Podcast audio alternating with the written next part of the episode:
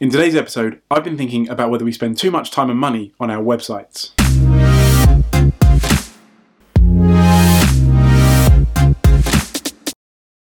Law firm digital marketing has always centered around the website.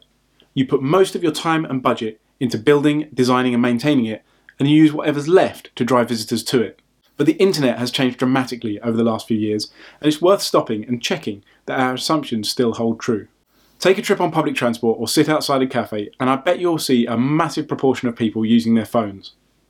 But stop and ask them what they're doing, and I'll bet they're not browsing from website to website like they used to. Instead, they're using native apps to browse their social media networks.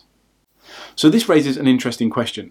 If our client's attention is already deep into social networks, should we be investing ever increasing amounts of time and money to drag them away from what they're doing, or should we be making the effort to meet them where they are?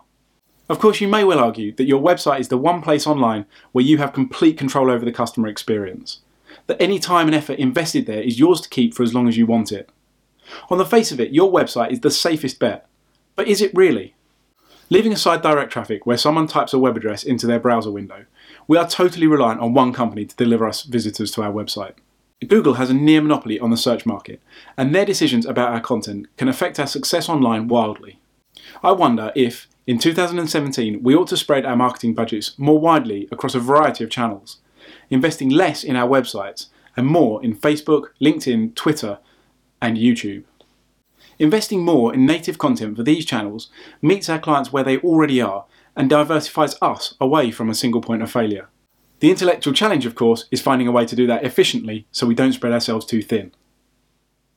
Thanks for watching today's video, and I look forward to seeing you again tomorrow.